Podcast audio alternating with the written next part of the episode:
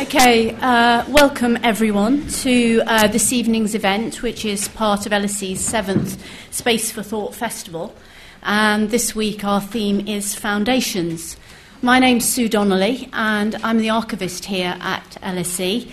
And as someone whose job is pretty much predicated on the idea that LSA, LSE's history is not only interesting but actually probably important. I'm absolutely delighted to be introducing Professor Mick Cox for what is one of the first celebrations in LSE's 120th anniversary. Mick Cox is founding co director of LSE Ideas and Professor of International Relations. But at the moment, his time is largely occupied by writing a book about the history of LSE, which will be published as part of the anniversary celebrations. And I hope this evening he'll be telling us a little about how this small, ill housed, underfunded, often criticised institution became what it now is. Nothing changes. Uh, or it is changing, I'm sorry. so if you're uh, going to be tweeting this evening, we've actually got two hashtags for you. There's um, hash LSE Litfest and also hash LSE 120. Uh, can I remind you to turn your phones to silent and also uh, let you know that this lecture is being recorded and we hope that it will be uh, available to podcast in the near future. And after the talk, there'll be a chance for some questions, and then I hope you'll join us for a glass of wine outside and a chance to have a look at both a little pop up exhibition about the history of LSE and also our Ghosts of the Past images. Thank you. So do I start? You start. Oh, right, okay, right. Well, thank you very much, Sue. Thanks very much. Welcome. Thank you for, for coming along. Can you hear me okay at the back? Yes, good. I was uh, some time ago asked by the director of the school, uh, Craig Calhoun, last summer in fact, to, to write a short, though comprehensive, that was emphasized, academic but accessible. you can see what task I've got here. Uh, of an institution marking its 120th uh, anniversary in 2015 and 2016. To paraphrase someone whose name I cannot recall, but I'm sure it was Samuel Pepys, it would have been a whole lot easier to write a long book, which is presumably why the official and very fine history of the LSE written by Ralph Dahrendorf 20 years ago the first of three sociologists, but the first German to be director of the school, wrote a book comprising 520 pages of texts, 30 pages of notes, and another 15 pages of primary and secondary references. Historians all stand up, you must be happy. It is a work of immense scholarship and uh, will no doubt remain the point of reference for all those interested in the school between 1895 and 1995 when he completed the book. 100 years. Certainly, without him, uh, I could not have contemplated trying to write my own study. So, first of all, posthumously, thanks to Ralph Dahrendorf and all those who assisted him in his great enterprise. Thank you. That's, uh, that's a call from heaven there from Ralph. this always happens when I give a lecture. I mention Mao Zedong and something happens. You know. mention Ralph and he comes in on the, on the table. I thought I finessed that quite well, don't you? Secondly, a, uh, another vote of thanks to Sue Donnelly, uh, the LSE archivist, who has honoured me by chairing the lecture this, tonight, and again, without whom I could not have imagined doing what I'm currently trying to do. Thank you, Sue. And finally, thanks to all those at the school who have been associated with the school over the 120 years for making this such an interesting job. To be blunt, I was not sure it would be. But what a story. And no part of the story is as interesting as the origins of the school, about which at least two books have already been written by Janet Beveridge, wife of William, belatedly, and Sidney Caine, another director. So let me say something about the origins, because there's myths and there's truths and legends and traditions. It begins, as we all know, well, I know, uh, in a most dramatic, one might almost say, a most Victorian way with a suicide by a Derbyshire lawyer called Henry Hutchinson, a rich Fabian socialist of some means. The story continues with his bequest of £10,000 sterling, quite a lot of money in those days, to the trustees of the Fabian Society based in London. Notice the word trustees. This was really quite crucial in the way the money then finally came to the school. If it had been bequeathed to the Fabians themselves, the school may not today exist. And the story reaches a conclusion of sorts when Sidney Webb, who will pop up in the story quite a lot, supported by Viscount Haldane, managed through what one writer has rather diplomatically termed a skillful use of the bequest to help launch the school in 1895. This is where we begin. So the LSE was made possible by three things an accident of history, ironic indeed for a school that later insisted in its motto that it was essential for social scientists to look for the deeper causes of things, money, root of all evil, but the root of the school's existence. but whose purpose the, the, of the money was never made entirely clear in the bequest. In fact, the school was not even mentioned. And last but not least, the school was made possible by the Webbs in general, but Sidney Webb in particular. And Sidney Webb was nothing if not an adroit uh, player of committees, drafting of letters with deep ambiguities, but he made sure that the money was not wasted on what he and Beatrice Webb termed, quote unquote, mere propaganda. As Sidney made clear to the Hutchinson trustees in a letter of 8th February 1895, the purpose of what he then called, and I think was first called, the London School of Economics and Political Science was to diffuse economic and political knowledge of a real kind, as apart from what he called collectivist shibboleths, which one understands to be kind of generally socialism. The term collectivism is one that they used a lot. Um, but the story continues. Most immediately, the initial offer of leading the school as director was turned down by one of the Webb's Fabian colleagues, Graham Wallas. Uh, this came as something of a shock to the Webbs, and certainly for Sidney, he always thought he could control events. An unexpected blow, as Sidney admitted in a letter in the same year of 1895. More problems were to follow when Sidney began making other appointments to the school. By the way, he did all the appointments. No committees, no letters of reference. Sidney just knew. But he, he faced a problem.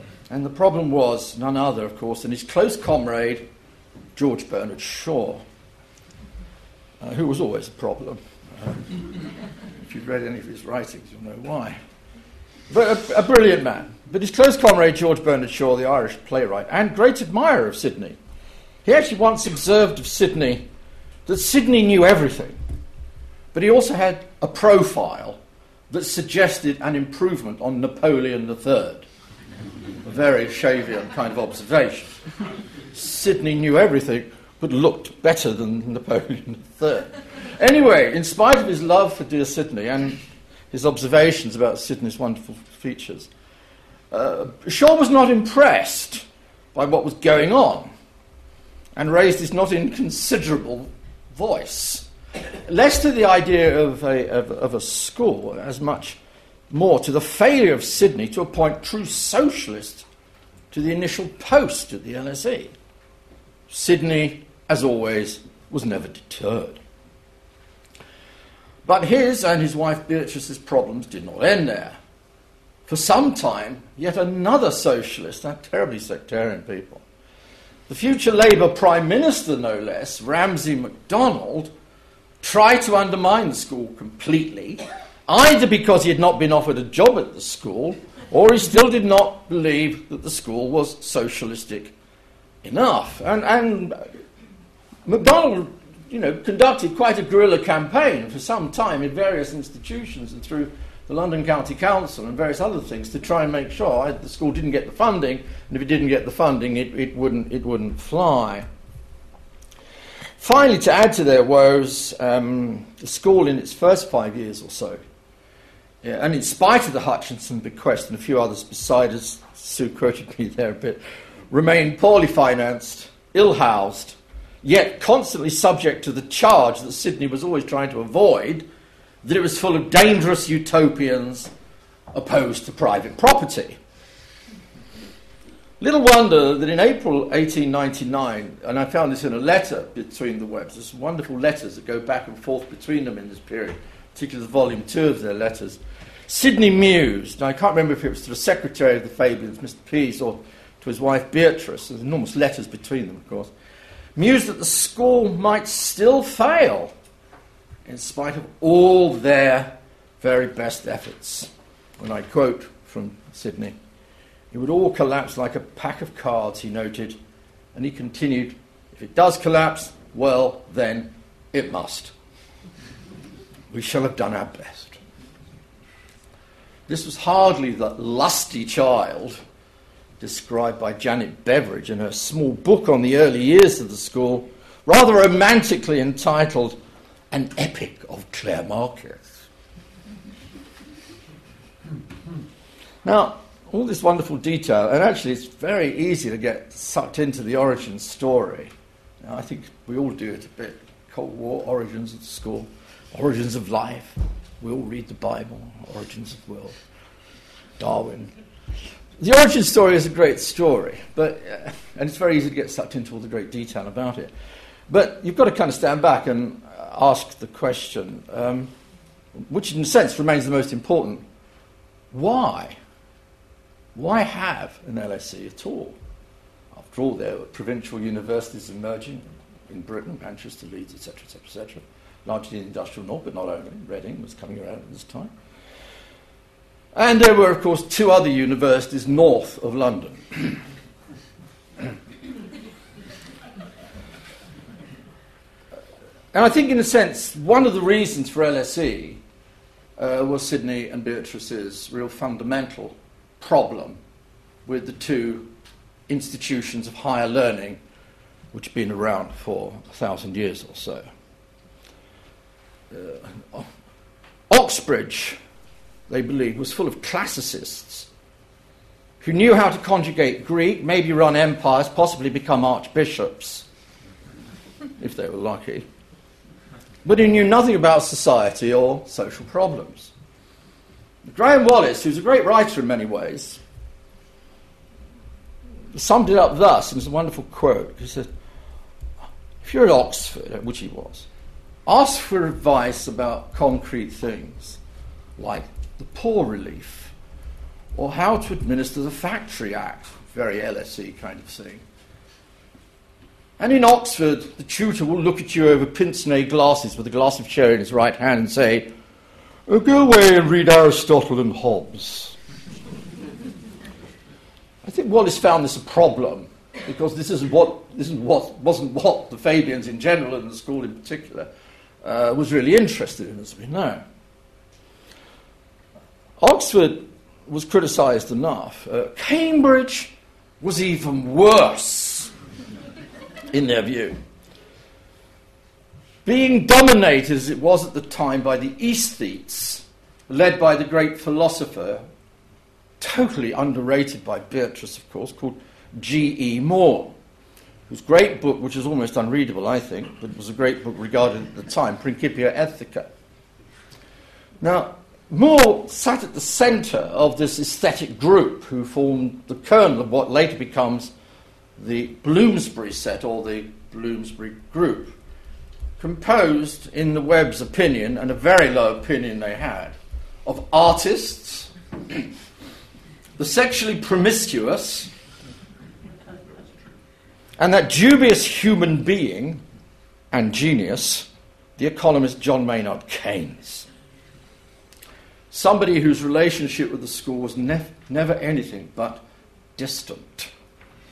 Indeed, the conflict with Cambridge continued, as many of us know who have read the history of the school, and Sue knows it very well indeed. it kind of goes on into the late 20s and then into the 1930s at the time of the World Depression. Whereas, of course, the LSE, what one would have associated with more progressive interventionist, government led kind of recovery process, was arguing the opposite, particularly by the great economist who dominated the school in the economics department, Lionel Robbins, and of course his buddy and mate from Vienna, uh, Mr. Hayek. Whereas Keynes, of course, was advocating a series of other policies. So, in a sense, you have the great conflict. It really does, does go back, however, to, to that earlier period of the 1890s. There's, again, a wonderful, a wonderful observation by Beatrice Webb, who's a brilliant writer, actually, in many ways. Her letters are so much more interesting, and her diaries are so much more interesting than stuff on local government and trade union, which I find almost unreadable. But if you go through her letters, one of her great letters really goes into this whole issue of her disdain for Cambridge, and it's all to do with Bertrand Russell, whom they liked. Bertrand Russell had come to the school in, eight, in the 1890s, 1895 I think it was soon, yeah. and they, they'd got him to do five or six lectures on German social democracy, which was a very good subject for the school. Edward Bernstein, the revisionist, the reformist socialist, emerging in Germany at the time. Now, Bertrand, uh, Bertie Russell, uh, who she always called Bertie, of course, went off and uh, left his wife, which they never approved of. Um, people shouldn't leave wives once you've married them, as, as a general rule.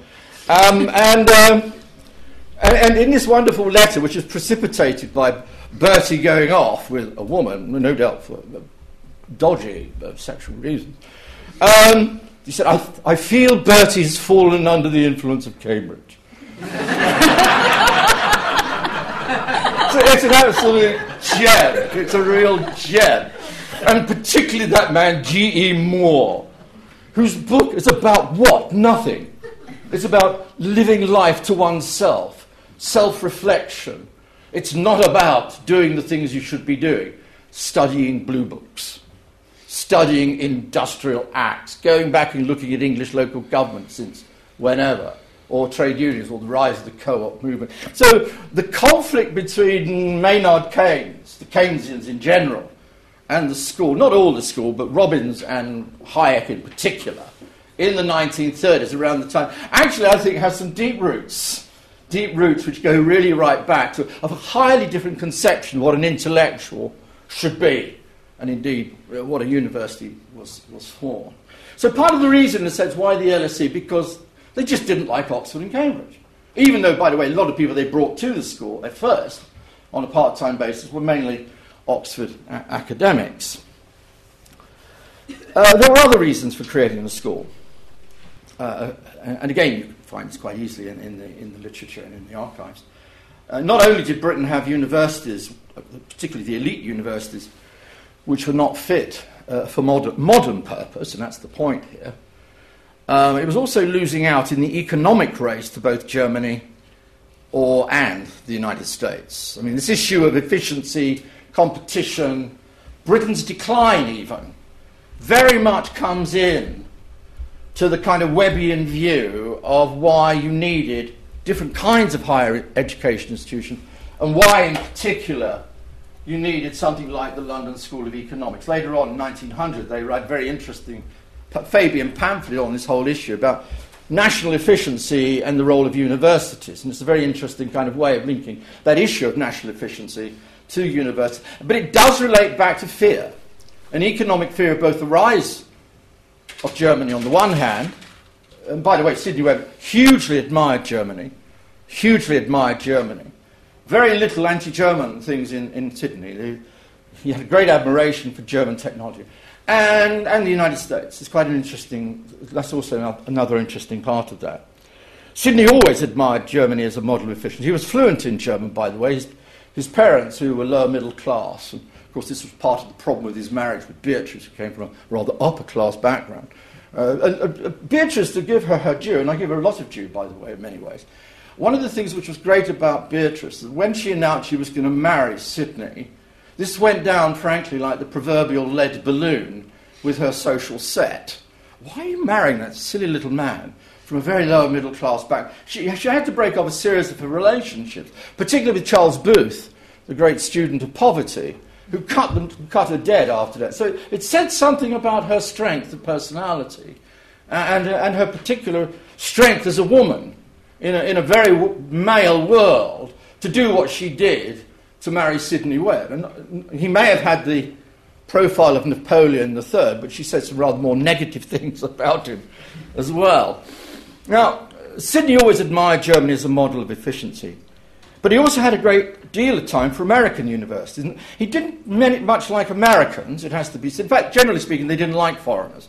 Uh, but had a great deal of time for American universities, not the old elite established universities like Harvard and places like that, but had a great degree of admiration for what they believed were up and coming research institutions, such as the Massachusetts Institute of Technology, uh, John Hopkins, which was then established, and, and, and indeed uh, Columbia University and what it was doing in terms of practical research. And I very much admired the, the research culture, the PhD culture in America, which was largely a German import anyway at the time. So, in a sense, by admiring America, they were in part admiring a kind of a German model of, of higher, higher education.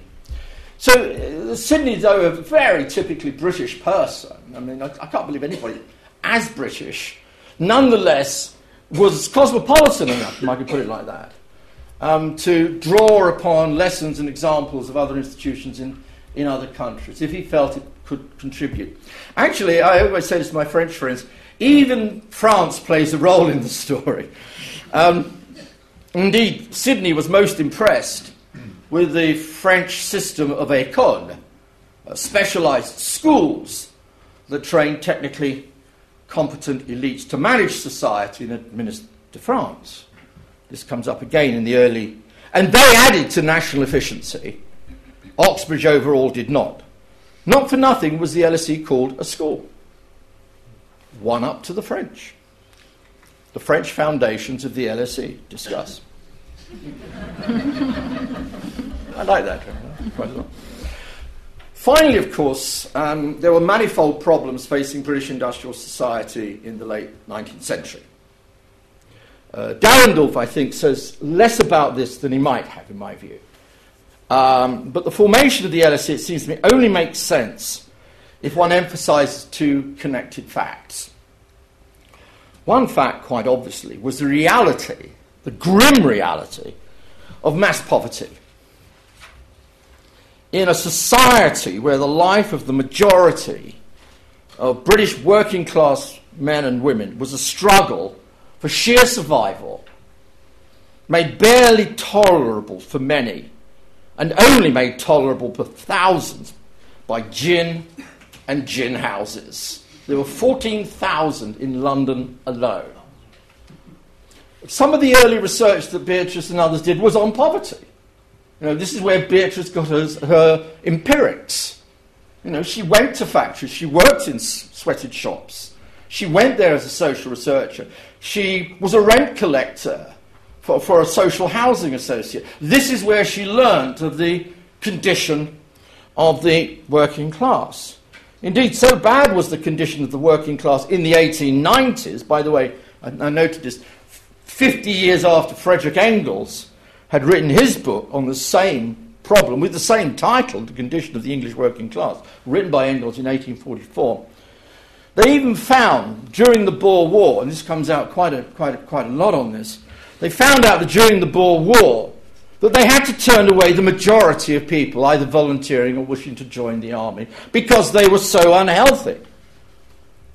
Either they had TB, they were too short, they had rickets, they couldn't see. The general health of the population was so dire that so many men were turned away during, during the period of the Boer War when the British Army was trying to recruit. And this, of course, raised in some eyes at least the spectre of further national decline. Fact two about the origins of the school in terms of the politics of the period, of course, is connected to the rise of socialism in Britain in the 1880s and the 1890s. I, I just cannot abstract the origins of the school, however complicated its relationship is with wider socialism at the time, it simply cannot be taken out. We think of the Webbs and, and in connect, only really in connection with the school, which is fair enough. If you read, if you read the Beveridge uh, book uh, and, and the Sidney Caine book, it's really the internal dynamics of getting the money, how you then form the school.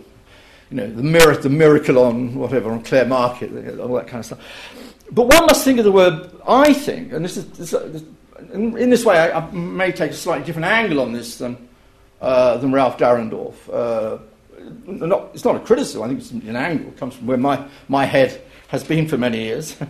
but one must think of the Webbs, it seems to me, first and foremost as active socialists, trying to work out their positions in a context of theoretical struggle. I haven't used that word for a long time.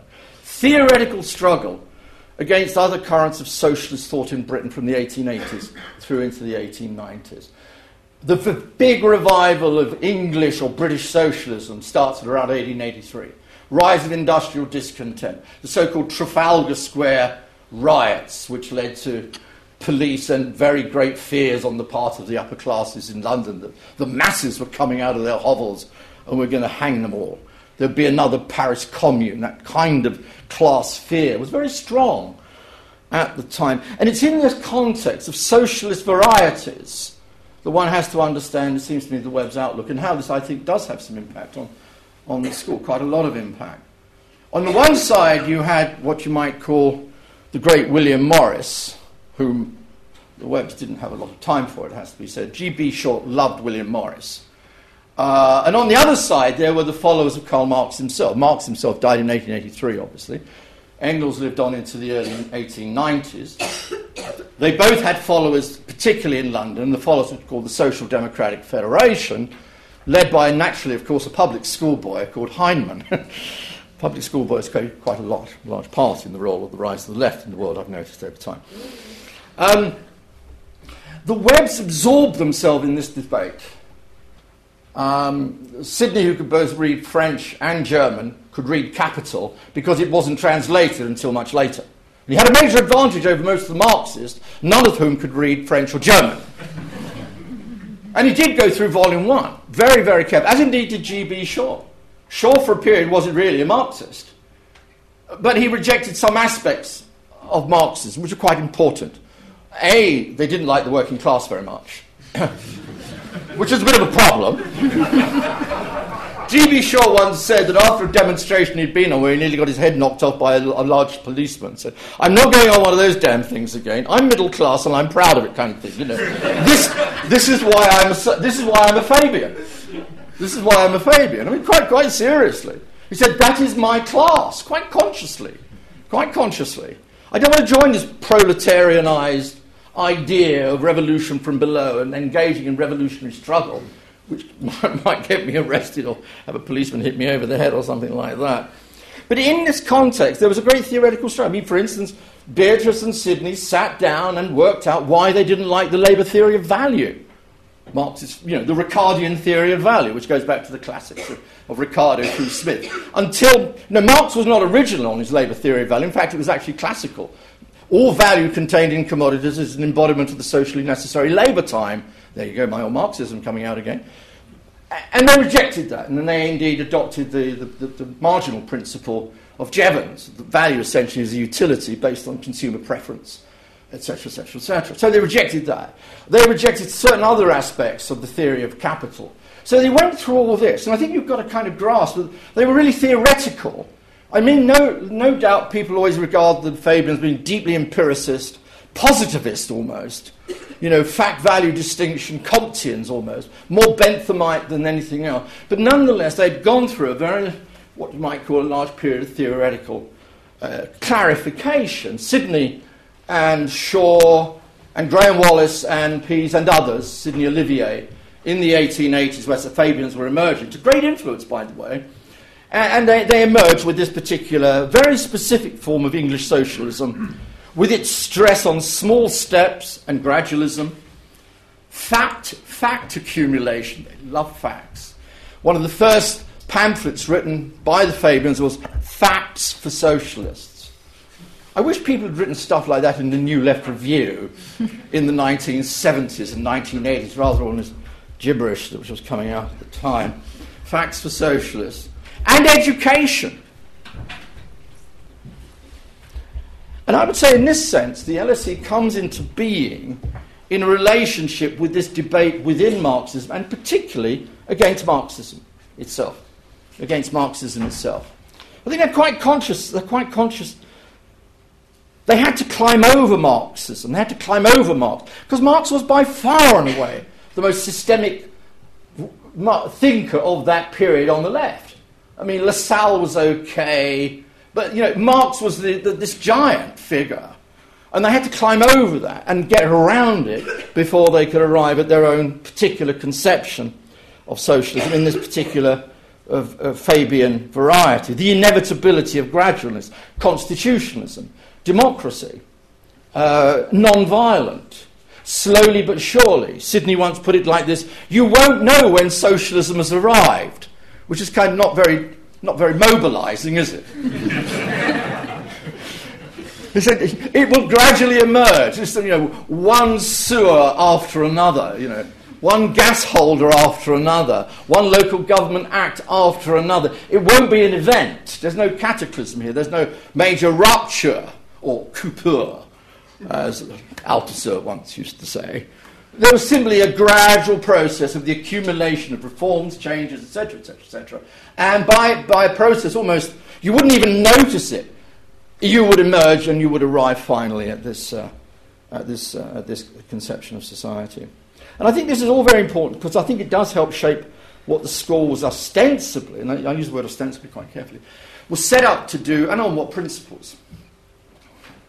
Now, naturally enough, this raises the, that most difficult of issues concerning the LSE, and it's, it's an ongoing issue, I suppose, maybe even today, which is its relationship to politics in general and what we might call loosely the socialist project in particular. Now, here the evidence points, or at least the conclusions arrived at by different writers, points to one of two rather diametrically opposed conclusions on this issue. One is to be found in the, in the autobiography. It's a very fine autobiography, by the way, by Lionel Robbins, the great economist of the school for over 30 years, one of the big beasts of the school, if you like. And in his autobiography, which he wrote, he said, as relaxation after the 1960s and all the occupations at the LSE. kind of interesting way to relax, I suppose. Uh, write about yourself. Um, in, in, a very fine autobiography, what Robbins suggests is interesting. Webb, he concedes, was personally a socialist, that goes without saying, and remained one, by the way, until he died. Uh, I mean, you may not like the form of socialism that Webb espoused. You may not like the fact that in the 1930s he discovered a new civilization. Unfortunately, it was Stalinist Russia. Um, but he remained a socialist in that, in that peculiar way uh, that uh, he did. Webb concludes was personally a socialist, but Webb was also careful, as we've already indicated, not to appoint socialists or what he called collectivists to teach or indeed to run the school. There weren't that many qualified collectivists around anyway, said Beatrice and Sidney. And by the way, and I think this is also obvious, Webb did not wish to offend the great and the good who may have wanted to make donations to the school. Have we heard that one before? If you think it's a problem now, it was certainly a problem back then. It really was. You know, there was one very interesting example where Sidney, probably after a sherry or two, or maybe one glass of sherry, um, he was at a railwaymen's uh, meeting because the, the, railway, the railways were a very important part of the money that came into the school in the early 1900s. Uh, because part you know, because the railways employed millions of people at the time, and many of the administrators came with part-time degrees. Anyway, he was invited to a uh, invited to speak in front of the railwaymen, and I, he either got carried away or he forgot who was paying the bills or whatever, because the rail, it was the railway owners who were really paying the bills for these guys to come to the school. And, some, and in the London Times a few days later said, Sidney Webb has turned into Jean Jaurès, the radical French socialist. Immediately, Sidney starts writing an immensely long letter to the railway owners and to everybody else saying, no, no, no, no, no, I didn't really mean that. You know, so he had to live, quote unquote, in that real world. He really had to live in that real world where money was scarce and there wasn't a lot of public money to fund an institution um, in the shape of, of, of, the, of, the, of, the, of the LSE. So, at one level, Robbins is right. I mean, if you look at the early appointments, they are, they're, not, they're not very much on the left.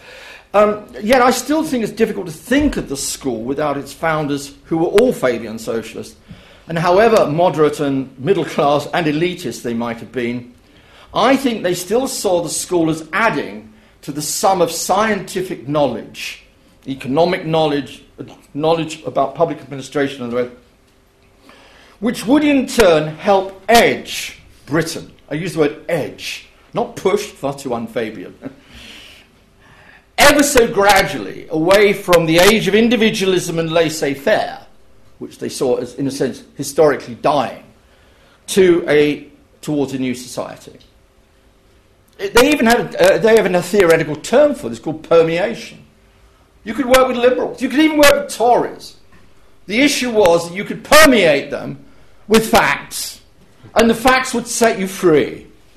And inevitably would lead you to a kind of collectivist understanding, because that was logical outcome of an empirical understanding of the way the world really worked and the social facts of the time. Well, it's easy to sort of decry it now, but that, that was the, the kind of the kind of view. Beatrice, of course, as always, and very honestly, and again, I, I don't know what Sue feels about reading Beatrice's way, but I certainly love reading those letters and the diaries. Um, she, said, she observed in 1895 part of the role was of LSE, where she said, in her words, uh, and quote, to permeate, don't forget that word permeate, very important word in, in the Fabian lexicon, to permeate the young middle class men, um, and there were some women, by the way, and I'll come on to that in a moment, and catch them, I love this, catch them for collectivism. Grab them. Before they enlisted for the other side. Before they enlisted for the other side. So there's a kind of a political purpose here. However much they try to obscure it, I think, however much they try to you know, play it down for all sorts of reasons, which I, I've already dealt with. And of course, the school in the end did attract several students and quite a few staff of a critical disposition towards the existing economic order. Think here, for example, of the already mentioned Graham Wallas. He became the first professor of government at the LSE, and a very distinguished one he was at that. Think more obviously of Graham Wallas's uh, successor in the Department of Government, the more radical, anti capitalist, highly controversial Harold Laski probably the dominant figure, political figure, in, in the school between 1950 and uh, 1920 and 1950. In fact, Dahrendorf in his fine book actually talks of that period as the Laski era. You know, he, almost like he defined an age. Um, and Laski, of course, began as a radical liberal and ended up as a kind of Marxist radical, but within the Labour Party. By the way, one of Laski's last books well, it wasn't a book, it was an introduction. It's a very Laski kind of thing to do. The Communist Manifesto, of course, was published in 1948. It had its 100th anniversary in 1948. Laski was still alive. And what did Laski do? He wrote an introduction to the Communist Manifesto on behalf of the Labour Party. Think about that. the interesting thing about it was not only did he write a very long introduction, the introduction was longer than the Communist Manifesto. I, I couldn't believe it when I kept reading this introduction. I said, when does it end? And I'd get to the Communist Manifesto, which of course I knew all about anyway. Um, you should add others to this uh, list of progressives or people on the left. Let me just say people on the left. Think to the economist Hugh Dalton, who was at the school in the 1920s and, and, and 1930s, and who went on to become Chancellor of the Exchequer of the 1945 Labour government. And don't forget Clement Attlee. It's often to forget Clement Attlee, as Winston Churchill said. There's a modest man who has much to be modest about. But don't forget Clement Attlee, Prime Minister of that same government, who lectured at the LSE twice between 1913 and 1915, and then again between 1919 and 1923. He actually got the job over Hugh Dalton, which is quite interesting. I won't go into that, it's quite an interesting story. Then you can add others to this list, such as Attlee's private advisor, Evan Durbin, whose, whose work I've just been, been reading on democratic socialism and planning, another economist at the school, and an influential figure in the debate in the 1930s and 40s on socialist planning. Add to that the great Tawney, R.H. Tawney, author of crucially important works such as the 19, I think 1925, Religion and the Rise of Capitalism, and his highly influential book, Inequality. And of course, there was Leonard Hobhouse in sociology, the first great sociologist who, like so many of the greatest figures of the LSE during the years, was a socialist, albeit one of a distinctly liberal hue. The influential anthropologist, and the anthropology department is a very important part of the school story, from Malinowski through Firth and on. But the influential anthropologist Edmund Leach, who was at the school just before and after World War II, puts it thus when reflecting on the school during his time here the general temper back then, he noted, was egalitarian and the general style Fabian. And so it goes on. But Leach interestingly and necessarily draws our attention to something else in the school's early history, something far less comforting or comfortable. Namely, the extraordinary influence of, on many social scientists of various biological theories derived from an understanding of Darwin and mediated through the work of the founder of eugenics movement, Francis Galton. At its most basic level, this, this ideal, this movement, and it was a movement, with its own journal, took it for granted that there were higher and lower groups of people, not to mention higher and lower classes on the evolutionary scale, a la Darwin. The problem, it was then argued by the eugenicists and others who were influenced by their ideas, was that the classes with the right characteristics, namely the professional middle class, were not having enough babies. Whereas those with all the wrong characteristics, the poor and the destitute, or what Jack London, in his wonderful book called The Peoples of the Abyss, written in 1900 called The Peoples of the Abyss, they were having far too many children. This was the fundamental population problem. Not only that too many, but too many of the wrong kind. And of course, this then applied also, dare I say, to racial issues and, and gender issues as well. So it applied right across the board. And one of the things that struck me, not just about school, but about intellectual life at that time, was how powerful eugenicist kinds of thinking was. I've just finished reading a wonderful book by John Carey. It's called The Intellectuals and the Masses. And it's about really intellectuals, not about people like that. I mean, you talk about writers like D.H. Lawrence and, and, and others, uh, great Irish writers and things like this, W.B. Yeats and others, Pound and all the others. Virginia Woolf, and they have a terribly appalling attitude towards the masses, vulgarization, lowering standards. G.B. Shaw shared that as well. Now, such thinking permeated much so called intelligent debate at the time, including the discussions had between great social reformers, including those closely associated with the school. No doubt about it. Harold Laski, George Bernard Shaw, and of course the Webbs, whose private letters and notes to each other are full full of what I call class prejudice and sometimes the most appalling ra- racial and national stereotypes. It's part of the history. Can't brush it under the table. It's there. Dare I even use the Webbian notion? It's a fact. Indeed, the Webbs seem to prove the truth of the old adage that there's nothing more likely to induce dislike or disdain of certain groups of foreigners than actually visiting them in their own countries. And they did travel a lot, though here they were not of a single voice. Thus, while they had nothing but contempt, and it really was serious contempt for the Chinese or the Koreans, uh, they were never very nice about the Irish either, I've noticed. they had a great deal of time for Indians and the Japanese. So, you know, they, they, they, were just, they, they had a kind of gradation of, of, of prejudice, if I put it like that. Moreover, while they were hardly anti imperialist anti imperialist in their outlook, both, both supported empire at that time.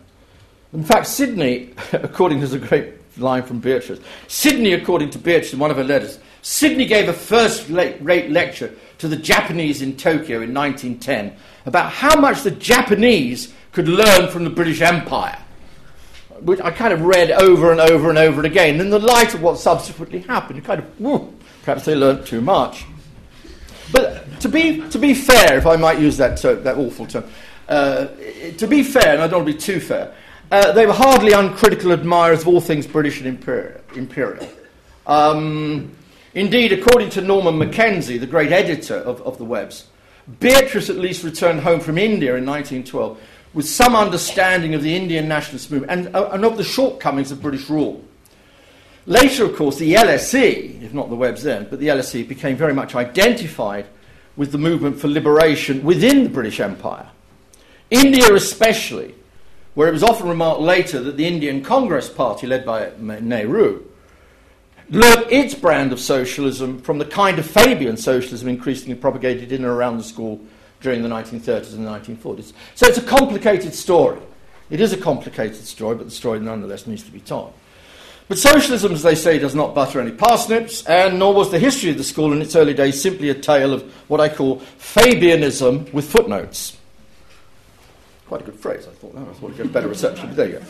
Uh, after all, its first professor of economics, whom you can see out there, rather wonderful looking man, uh, the redoubtable Edward Cannan, who remained at the school for the better part of 30 years, he essentially created economics at the school, was in essence a liberal economist who might have had some time for reform but not for socialism or planning.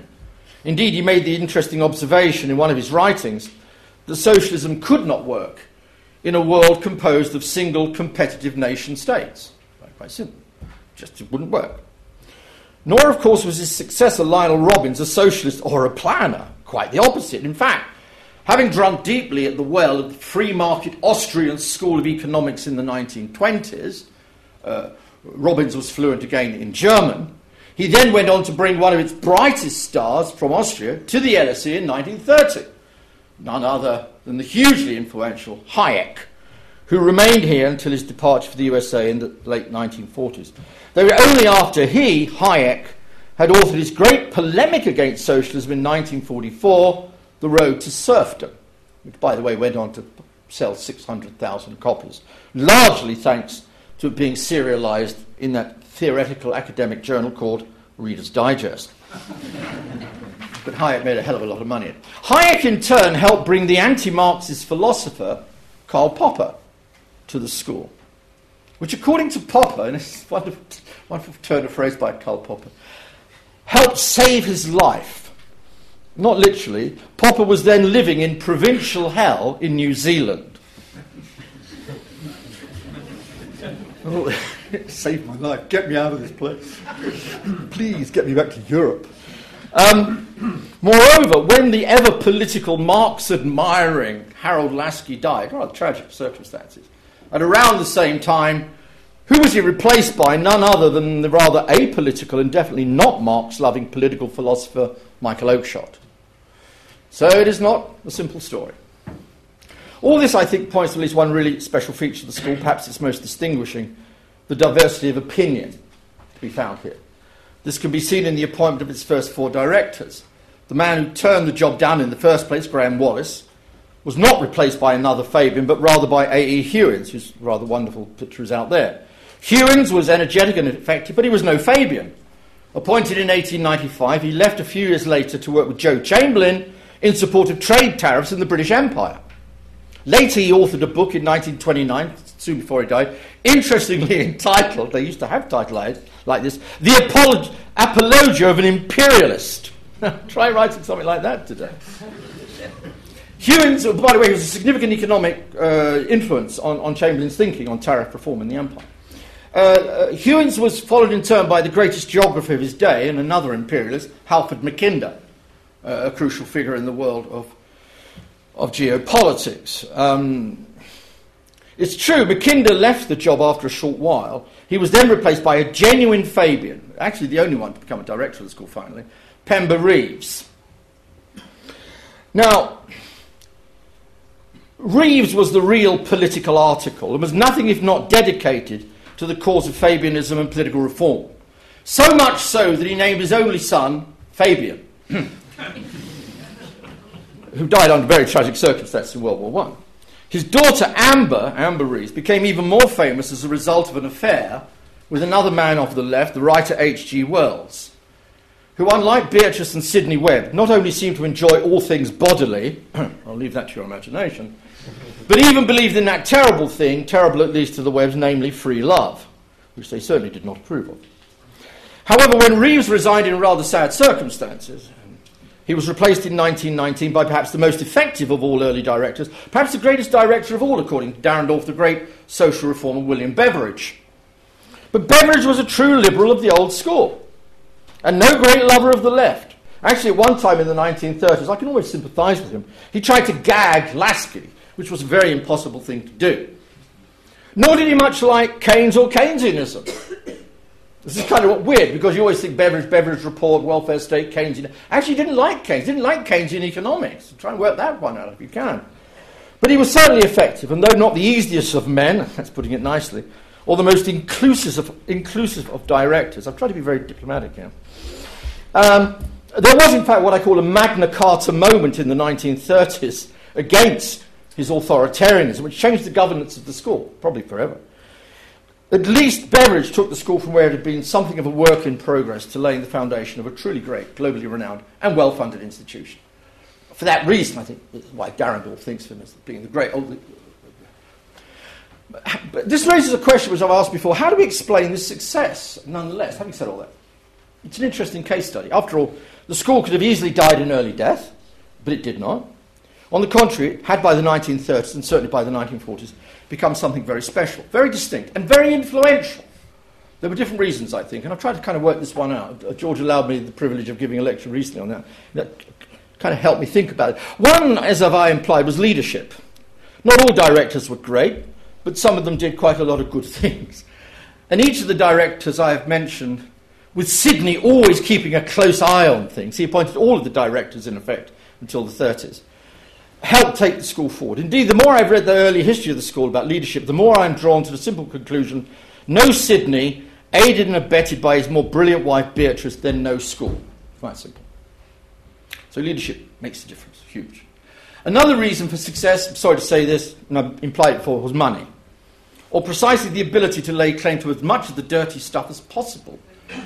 I know this is a bad thing to say in these days, but indeed, without private donations, starting with Hutchinson, continuing with Bernard Shaw's rich wife, uh, Charlotte Payne Townshend, after whom fifth floor, sixth floor is named in the old building, and moving forward with the philanthropist Passmore Edwards and later Sir Ernest Cassel, amongst others, the school may never have moved ahead. Here, too, it is worth mentioning money from two foundations, Tata and Rockefeller. In two countries, India and the USA, with interestingly, the school had, I think, not only a close but a special relationship. I know it's a much overused phrase, but I think it has had, and certainly would both continue to have. Then I think there is the library. I was thinking about this the other day. The library was actually established as a separate entity at first. And I think this has been established alongside the school, but with a distinct identity of its own. It has played a major role in helping build the school. Interestingly, Robbins came back, of course, and raised an enormous amount of money for the, for the rebuilding and the reconstruction of the library, turning it into one of the great libraries of the world. But it's been crucial for research and, and drawing people here. To this, I would also add the London factor or more precisely where the LSE is located in London, between midway between the city and Westminster and abutting onto the law courts. In a sense, it sits at the heart of power, and different forms of power. You could also say, if you like Theatreland, which I do, it also sits at the heart of cultural power as well. It's at the heart of things. Somebody once said you couldn't think of anything other than the London School of Economics, particularly where it is located. I think it's very important. London also entered into the veins of the school in many ways. It still does. Lends to the school a definite buzz, a sense of place located as has always been in one of the most important international cities in the world. But none of this would have mattered so much but for three absolutely crucial factors, which I'll briefly go through. The first, I would insist, is the conception of the school itself as being devoted primarily, indeed only, to the economic and social sciences in the broadest sense of the word. This gave a certain cohesion to the school, perhaps it still does. It certainly gave an identity to the school. It also allowed the school to create an enormous comparative advantage for itself by the sheer weight of what it was doing across a range of selected groups of subjects, from economics, most obviously, through statistics, accountancy, to sociology. LSE was sociology for 30 years almost, international relations, and on to anthropology. Indeed, in many of its chosen areas, the LSE either became the brand leader or a place which, because of its specialisation, attracted some truly outstanding people. The second reason I think for success is equally crucial. The school has never been or pretended to be a traditional ivory tower. Now, there's nothing wrong with towers, especially if they're made of ivory. Um, but engagement with the real world issues and solving problems rather than simply gazing at them from afar I think has been one of the distinguishing features of the school. Look at the Webbs, deeply attached to facts, but only because these facts could be deployed for political and social purposes, from reforming the poor law possibly to thinking about a new constitution of the Labour Party in 1918, which Sidney, by the way, more or less wrote. Indeed, if one is looking for impact, we all do these days, then look at the part played by LSE faculty during World War II. David Stevenson wrote a lovely piece recently on World War I and the LSE, but this was about members, the students and, and faculty went away to fight, in, in, including Tawney, by the way, uh, in, including, including Robbins uh, and including uh, uh, Dalton, you know, Hugh Dalton, who came back very anti-German as well, by the way, unlike the Webbs. Um, actually, if you look at World War II, what is interesting, although many went away to fight, and no doubt many died, um, it's interesting to see how many of the, the senior LSE faculty played a key role during World War II in the planning.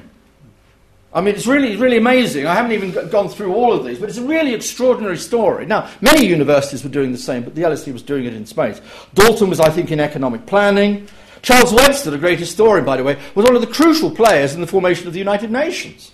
The Americans always claim that for themselves. Well, I'm sorry, Webster played a crucial role in, in that as well, in the drafting of it, in the discussions with the Americans. Uh, Arthur Lewis, uh, our, our, our, first great uh, uh, black economist at the school, who, who later left the school for Manchester and then went on to Princeton and later got a Nobel Prize in economics, he was in the Colonial Economic Secretariat. And a number of economists, uh, uh, Robbins and others, played a crucial role in economic planning for the peace. If you read Robbins on this, he, he's very much involved in Bretton Woods and, and, all the rest of it. Finally, the school flourished, not only because it stressed research, but I really want to emphasize this point, but also because it had some very great teachers as well. This is very well worth remembering today when we all seem to be so fixated on publications that, we that we can forget that students were and students remain the lifeblood of the school. And that the reputation and reach of the school has depended less on what this or that academic says in some rather obscure journal, but what they say in front of students in the seminar and in the lecture theatre. In Welsh, the word for professor is, I believe, the same word as for teacher. And there have been some notable ones at the school. Graham Wallas, for example, who I've mentioned several times, was, according to Laski, a great lecturer. Laski, in turn, was a legend. So too was Lionel Robbins and the anthropologist Malinowski. However, they in turn needed interesting students. And here again, we discover one of the secrets of the school's success.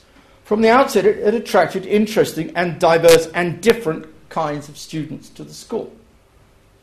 Significantly, from the outset, the school always had a very good number of women in its student body. Not enough women on the faculty, to be sure. It also attracted older students. Many of its students, moreover, came here to do research. Indeed, much later in the 1980s, there was even talk of making the LSE a pure graduate school. Finally, of course, and I used, I used the word in a neutral sense, there were the foreigners. in 1910, in a wonderful speech, Mackinder says, Some people say there are too many foreigners at the school. I don't think so. They bring a new wealth of experience and then take the school out to the rest of the world and give us that. That's in 1910. That's Mackinder, who was limited in other ways of thinking about the world, but nonetheless had a globalist perspective. And I think that, again, has been extraordinarily important, particularly Indians who have come to the school, uh, Americans, Chinese. I just had one of my graduate students do a bit of research on how many Chinese have come to the school over the years and how much influence they've had. Not as many as the Indians, certainly not as many as the Americans, but part of it. I'd also say one other thing, it's not just the students. In fact, uh, and again, we, LSE, like the West, Europe, the United States, has benefited from one other thing the disaster of fascism in the 1930s. Because so many people had to escape, get out. And many, not all stayed here, but many came here. Many came, and the school actually did an enormously good job in bringing those to Britain in that particular period. By the way, one person who was rather important in this was Walter Adams, who later was a very controversial appointment as a director, but he was a liberal, um, and, and, and not as he was caricatured at the time by those on the far left and others. It was kind of a sad end to his life, I think, because he played such a terrific role here in the 1930s in doing that. Now, all this focus on the past, and I'll try and move forward as fast as possible, surely raises a problem hinted at, hinted at by Dahrendorf and spoken sotto voce by others, namely that there was in some sense a golden age of sorts in the school's history, culminating with the announcement of the Beveridge Plan, William Beveridge, during the war, followed, followed by the election of the Labour Party, stuffed full, by the way, of Webbian socialists in 1945, many of whom have been associated with the school. Thereafter, the school, it has been argued, did not become any the less important but it may have become less vibrant, less engaged, possibly less left wing too, with the death of Laski and the coming of Oakeshott and Popper. It's not an easy question to answer. Certainly, the good students kept coming and the school kept teaching and doing its research. It was not without impact either, and when the Wilson government was elected in 1964, many in the school found a new policy niche. Abel Smith and others like that. But there was, I think, something different. That's all I can say. Whether this was change in the school itself or a change in the times through which the school was passing in the post war period more prosperity, the Cold War, whatever, impossible to divine. But the great divisive debates of the 1930s, the excitement, was not quite as exciting, I think, in the 50s and the early 60s. Even the great troubles, so called, of the 1960s, that swept through the school, did not much change things as far as I can see. Indeed, its first and most tangible result, apart from leaving a lot of people very miserable, um, was that the most important Marxist at the school, Ralph Miliband, decided to leave, leave for Leeds. While two of its more radical lecturers, including the later editor of the New Left Review, Robin Blackburn, got the sack. This was decidedly ironic, of course, for following the 1960s, the LSE got an even bigger reputation of being terribly radical, terribly red, full of dangerous trots, when in fact it was anything but. That said, this did not prevent the school continuing to expand and gain an ever greater international reputation. Nor did it stop the school having influence on British and world politics in two very interesting ways, I would suggest, and on this I will bring my comments to an end to try and bring it a little bit more up to date. Impact. We love impact. Well, seems to me there's two very obvious ways in which this occurs. We would have got four stars on REF on this, by the way. Maybe five. the first was in terms of the Thatcher Revolution. Much understudied, and I understand why, given the appearance of the school as a left wing bastion. But read uh, Ralph Dahrendorf and I.G. Patel's book, uh, an, another director uh, from India. You get the impression that Thatcher was some tsunami like disaster for the universities in general and for the social sciences in particular. How could it be otherwise, given her view that government was the problem, that cuts would have to be made, and that there was no such thing as society? Pretty weird if you're in a social science institution. But read Thatcher. Whom did she admire greatly, maybe most intellectually? Hmm. Well, quite a lot of old LSE economists and philosophers including most obviously Hayek, whom she cites three times in her memoirs, very, very positively. She both read The Road to Serfdom and The Constitution of Liberty. She, in fact, apparently, I'm told the story, it comes out somewhere, I don't know the source. She took the Constitution of Liberty out of a book and said, This is what we believe in. But not just Hayek, by the way. Alan Walters was a professor of economics here, played a big role at least thinking about the markets, moving beyond Keynesianism. The old anti Keynesianism, in a sense, is coming back again. Um, and Arthur Seldon, who'd been at the school in the 1930s and went on in the 1950s to create the right wing or libertarian think tank, the Inter- Institute of Economic Affairs. He was very later influential with Keith Joseph. Even one of her political advisors had been at the LSE, though as a student and as a Stalinist after the war, not as a free marketeer, the extraordinary Alf Sherman. If you know anything about Alf Sherman, you'll know what I'm talking about. So the point I'm trying to make here is that if one is thinking of influence, impact, or whatever else, many things brought Thatcher and Thatcherism into being. But there is a relationship here. Via Hayek, via Walters, via, via a number of the free market ideas which were espoused quite strongly by certain members of the school. Indeed, in his book on, on Cannan, which is an interesting book, uh, Arthur Seldon actually writes, says, actually, if you want to find out the origins of free market liberalism, go back to Cannan. You know, so the, the foundational uh, e- professor of economics, in a sense, is seen as the person who's taking, taking it forward. Now, I think that's kind of genealogy I'd kind of, you know, raise some doubts about, but it's an interesting question. But we're still, again, in the sense of, you know, truth and objectivity and making a complete picture. It's something to be, to be, to be conscious. The second form of impact, which brings me full circle and close to the end of my rather overlong lecture remarks, relates more directly to the evolution of social democracy. I think it could be said uh, that social democracy in Britain in, in the 20th century makes, cannot be understood without the LSE. Whether it's the formation of the 30s, the Labour government, how, how, how Labour evolves over time. I think there is a, a strong sense that one can say that. Um, but social democracy also keeps on evolving and changing. and the idea of the third way, which in a sense is in the title of my lecture, of course, was very much concerned with the school as we well know, and its energetic director of the late 1990s, Tony Giddens. The deeper sources of the third way have been much discussed and much dissected. Was it the result of changes in the world, the world system, globalization, the end of the Cold War? Was it because of alterations in the class structures of modern industrial societies? The working class no longer existed in that sense, in the traditional sense. Or was it even because of Thatcher herself and the success of Thatcherism? She had said that there was no alternative to the market and that markets were the only game in town, and that traditional socialism and planning, a la Webb's, were a nonsense on stilt. And to be fair to Tony Giddens, Tony basically seemed to agree. The real question then was not to go backwards to a world that had died a death, but how to develop a modern, new form of social democracy in a new world where the old truths about the forward march of socialism and the appalling inefficiencies of market capitalism, these truths which had so inspired the Webbs, no longer made any sense at all. One can only wonder, wonder reflect, what Sidney and Beatrice Webb, that very effective partnership without whom we would not be here today, would have made of the third way.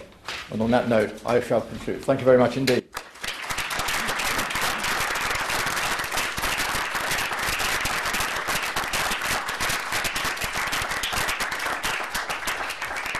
Well, thank you. Uh, plenty of food for thought there.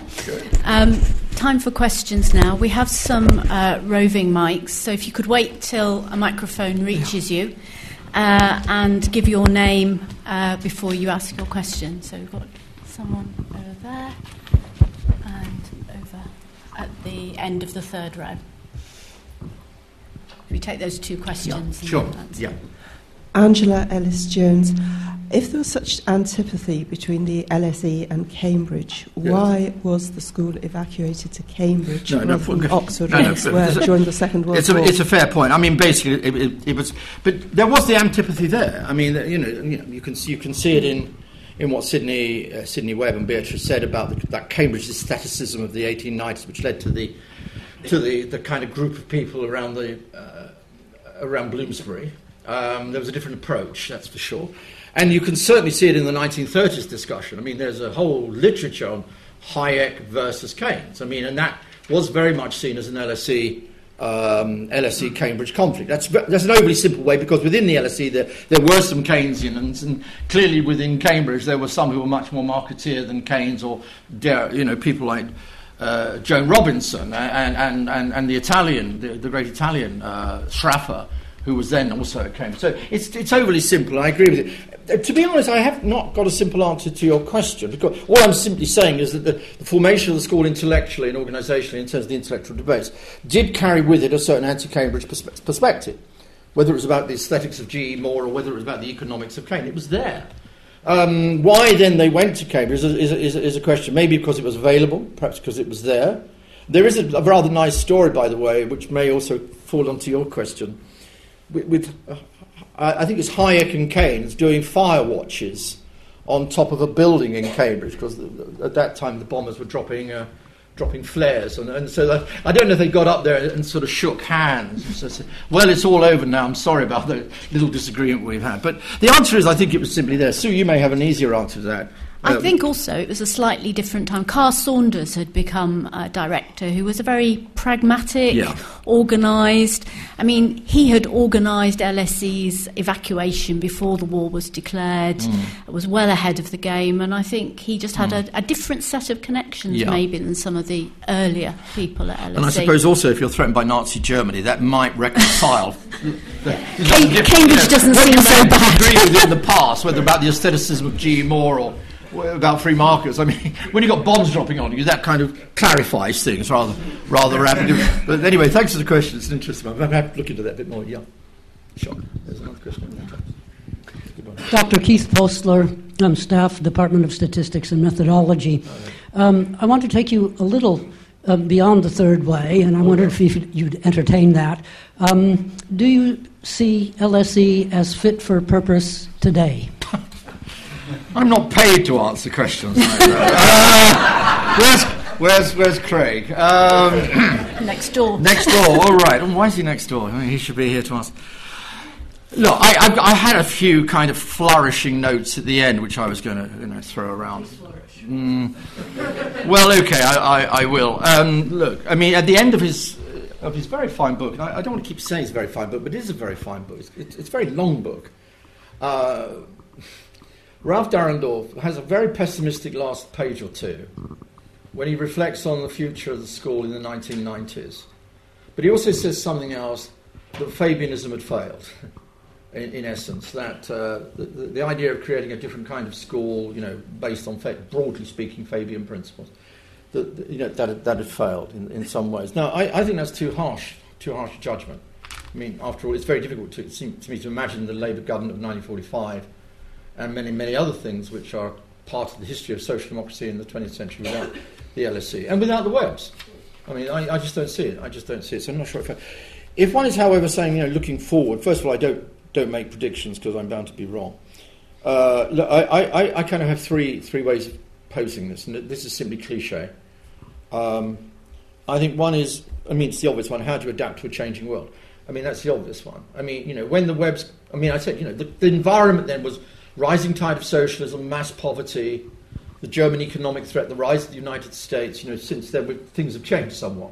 And then after 1917, there was the Russian Revolution, which again changed the nature of the world until it collapsed finally in 1991. That world is gone, and it's not going to come back. And, you know, I mean, the Webbs at least thought their way into a position which they thought made for a relevant institution at the time. And I think that is part of what we are still trying to think our way through here at the LSE today. I mean, you know, I hear the stories. Is LSE just become a, a university for rich kids? I hear this all the time. Um, is it just a finishing school for people with lots of money and whose parents, you know, uh, can send their kids to the best schools in the world in order to get the best results, then they come to the school, and then they, then, then they go into finance. Nothing wrong with finance, but you get my point. Um, is, is this, does the school still have a social purpose as opposed to an elite purpose? Um, should it even worry about all this tradition and its history, which I've outlined? I, personally, I think it should, because not because I'm a traditionalist per se, but I do think traditions matter for the health of an institution. I do think that's really quite important. Um, I, I, think there's a second problem of engagement how to engage with the real world. It's a difficult job, as we have found out at this school. Uh, who do you engage with? At what level and what degree? To what depth do you engage? You, we do engage. It's the old question. You know, Webb set this question up, and it's still the question today. Are we purists? Do we stand aside? We, do we walk around with a T-shirt on us saying, "I have the right to be irrelevant"? That's fine. I don't mind. I'm really in favour of people having T-shirts saying, "I really want to go and study Plato, and I don't want to talk anything about poor laws, social reform, inequalities, women's position, etc., etc., etc." That's fine. Um, but it's a question of the engagement, and I think that is still very much part of the school tradition. I, would also come back, and I, am beginning to sound more Thatcherite than Thatcher, but maybe that's what's happened to me over the years. Um, it, it's the Webbian question of competition. Look, the LSE is a great school. It's got a, it's got a great history. It's also got a murky history. The eugenicist side of this cannot be left out of the equation. Uh, not at all, nor should it be. And nor, by the way, does Ralph Dahrendorf leave it out of the story. Maybe you should say more, but you know. Um, it's a nasty. It's, it's the dark side of progressivism as, as, as, it was once put in, in, in, an article in the New Statesman. But we do live in a world where we've got to compete. Now, what does that mean? It's a very Webb question. Universities should not be subordinated to some grand national purpose. I don't think they should be subordinated to business alone. Academics have the right to be irrelevant. Knowledge should not always be useful. But nonetheless, to use a cliche, universities live in an increasingly competitive environment. Uh, and that competitive environment is not only in this country, uh, as we know how much property Kings is gobbling up all around us at the moment. uh, uh, but it's also a wider competitive environment, and particularly uh, with the United States. You know, whatever one says about the, the world of universities, the fundamental point of reference in, in world universities, the top 58 universities in the world after all, US universities, that's got to be our metric. That's got to be our point of comparison. How do we then, as a relatively small institution, with more limited resources. I've just come back from the States and the resources are pouring out all over the place, pretty second rate places as well. You know, how do we as a great institution, you know, compete realistically with, with where the real competition lies? And I think that, to me, is some of the issues I, I would want to. And also, finally, how to adjust to a changing world. You know, we look at the, you look at the students in the 1920s, you'll see them out there. Uh, quite, a, quite a lot of non, non-Brits, uh, non-English people, all very well, and that's given a strength to the school. We now live in a world where our Asian students are coming here in very large numbers, our Chinese students are coming here, they have different perspectives. How do we adjust to that? So those are some of the questions. I've got no easy pat answer, but those are some of the issues I think we've got to address, and they're very difficult issues, and I'm not sure there are easy answers to the problem.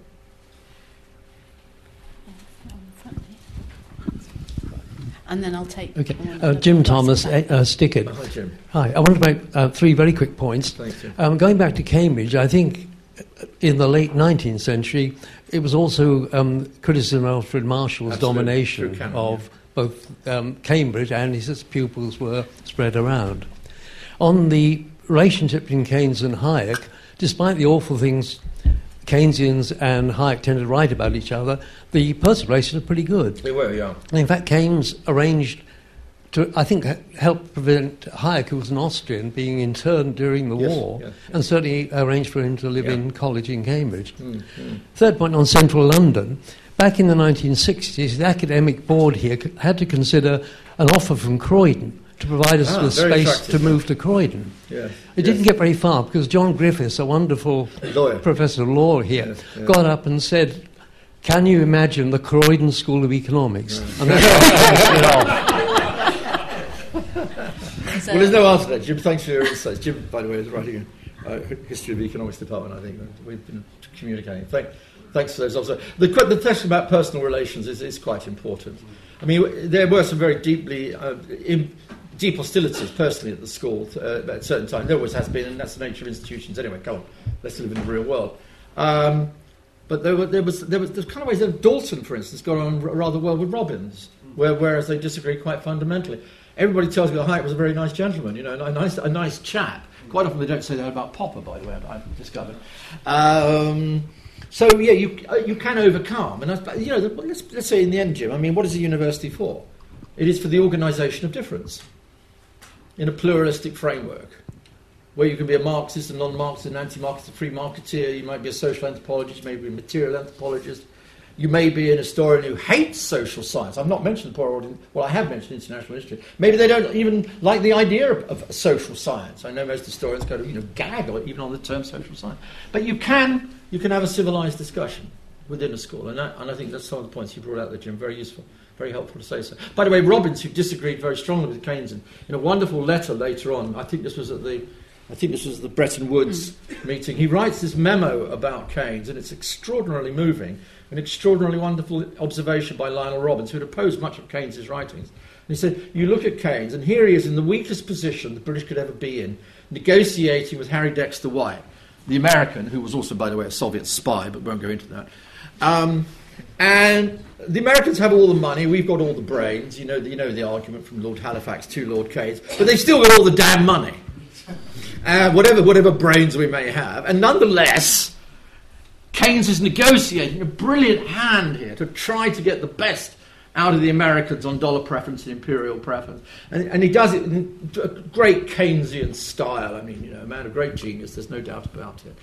Um, and he looks across at him and he says, You just cannot. He is probably, if you use the word genius, and you don't use it very often, perhaps he is one. And this was a man who had disagreed with Keynes on so many fundamental issues of political economy. I think that says a lot about Robbins and about Keynes, of course. I think there was a question at the back there. Um, thank you very much for the, you know, uh, absolutely fantastic talk. Um, there, there are two things that really strike me. Um, one is I've always wondered how LSE came to kind of get such a prime site of, you know, real estate. And was, was that ever problematic? You know, even in 1895, Well, this must have been an amazing, you know, place to. And for the Fabians to get it, just seems has always seemed to be quite problematic, and I've never had anybody to ask about it. yes. And the other thing is, in, in, a, in a similar vein, the size of the student body from 1895, maybe up to the, the beginning of the Second World War, I'm, you know, surely it must have been minute to begin with and growing. I'm, I'm not quite Yeah, sure. very quickly on that. I mean, maybe Sue would like to come in on this because Sue, Sue knows much more about this. And on the prime site, I mean, basically, it wasn't a prime site at the beginning. I It was a you slum clearance. It was a slum clearance, you know. It was a, I think Meghnad Desai once said to me, "We've got the most intelligent slum in the world," and I, I think I know what Meghnad was, was, was getting at. Um, the ability to build up the site in, it, it was was partly down to Webb, Sidney. Particularly, his com- I think his, his contacts through the London County Yeah, Council. I mean, we, And- we got and it from the London County Council, and he was on the London Yes. County Council. He was on the London County Council, and guess what? um, transparency. And, and later on, the ability to compulsorily purchase most of Houghton Street as Yeah, well. yeah, so, yeah, um, yeah. They had a problem getting rid of a butcher, didn't they? um, yeah, and St Clement's Press. Yeah, but, that's uh, right. The other thing on the side issue is that I mean it, it, the raising of money. I mean here we go. This is an old old problem. Let's be honest. Uh, there's not much property around here. it's, it's, there is. It isn't being grown again. Uh, buy it because you know it won't come back again ever on the market. But uh, particularly uh, Beveridge was was particularly good at, at, at the acquisition, and he used a lot of American money. I think there's 25 percent of income to the school, wasn't it? Came from the like that. Rockefeller, Spelman and Rockefellers. Rockefeller. 25 percent, and that, that did a lot of purchasing of some very some very decent property. Much of which, of course, is now about to be torn down. There was that famous phrase, by the way. I don't know who, who invented it. Dalton. Everybody wants to claim this. The LSE is, is, is the great building site on which the cement never sets. concrete never the concrete, Concrete never, never sets. sets. Yeah. what was your second question, by the way? Very quick. Yeah, I mean, Sue, Sue could give you, but I, I've got it more. The student numbers remain more or less the same through the whole Beveridge period, don't they? I think about, they do. about two, 2,000, 2,500. 500, that's it. School, that's, I mean, again, is quite an interesting aspect of why, how it is. That, I mean, I hate to use the kind of the pompous kind of, dare I say, Douglas Hurd phrase, we punch above our weight. Um, but for such a small place, it has certainly managed to do that, and this is reflected uh, in the, in the student. Even today, I mean, you know, I've just come back from some huge American campuses, which stretch on forever, cities. You know, and, and we're never going to get much above what 9, 10, 11,000, George, something of that of that order. You know, so the question is not quantity, as we always say. It's always about quality. and we do have some damn good students here, and I think the students here have been an essential part. The virtuous circle, as George put it to me some time ago. Okay. I think you had a question, Dan. Yeah. Uh, Eva Middleton Kelly, Ideas. Oh, You said that at the beginning, um, research was very important. Um, so, how do you see the evolution and the balance between research and teaching hmm. since the Webbs? Because I have a, a feeling that the, that balance may have changed. Yes. It's the old conundrum, isn't it, Eve? It's the old, it's the old conundrum. I, I think I was, however, hinting, not that I shouldn't do research. Again, a cliche, research led teaching is always the best teaching. But nonetheless, the, and we've got to be fixated on research because for research is what defines a good university. And the best universities are those who do the best research. You know, I mean, that, that, that goes without saying. Nonetheless, we can't ignore the fact this comes at a price.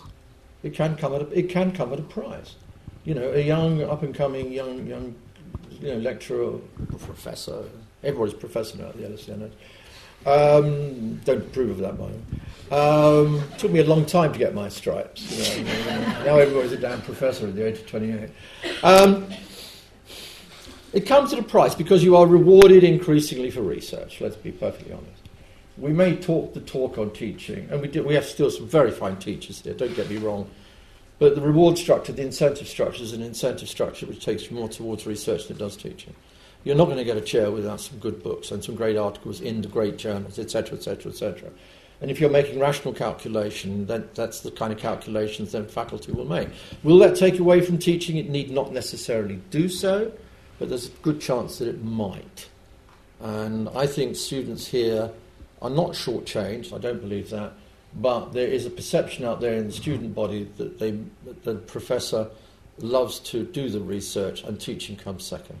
If that is a perception, it's something that has been addressed. It has been. Taught. This is why we created LSE 100, George. You know, three or four years ago, we helped build that up uh, to emphasise the importance of teaching across the whole of school. But th- there does remain that conundrum, even. I, I wish I had an easy answer to it because if the incentive structures are such to reward research, then we should maybe be doing the same for teaching. But we are a university defined by what research is, and research is what a university does. So I'm not sure we can. It's a kind of you know, a circle, which is, doesn't seem to be an easy escape.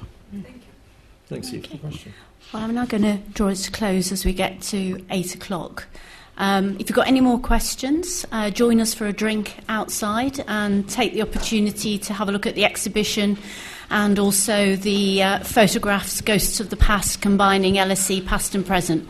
But thanks once again to Mick for a great evening. Thank you very much.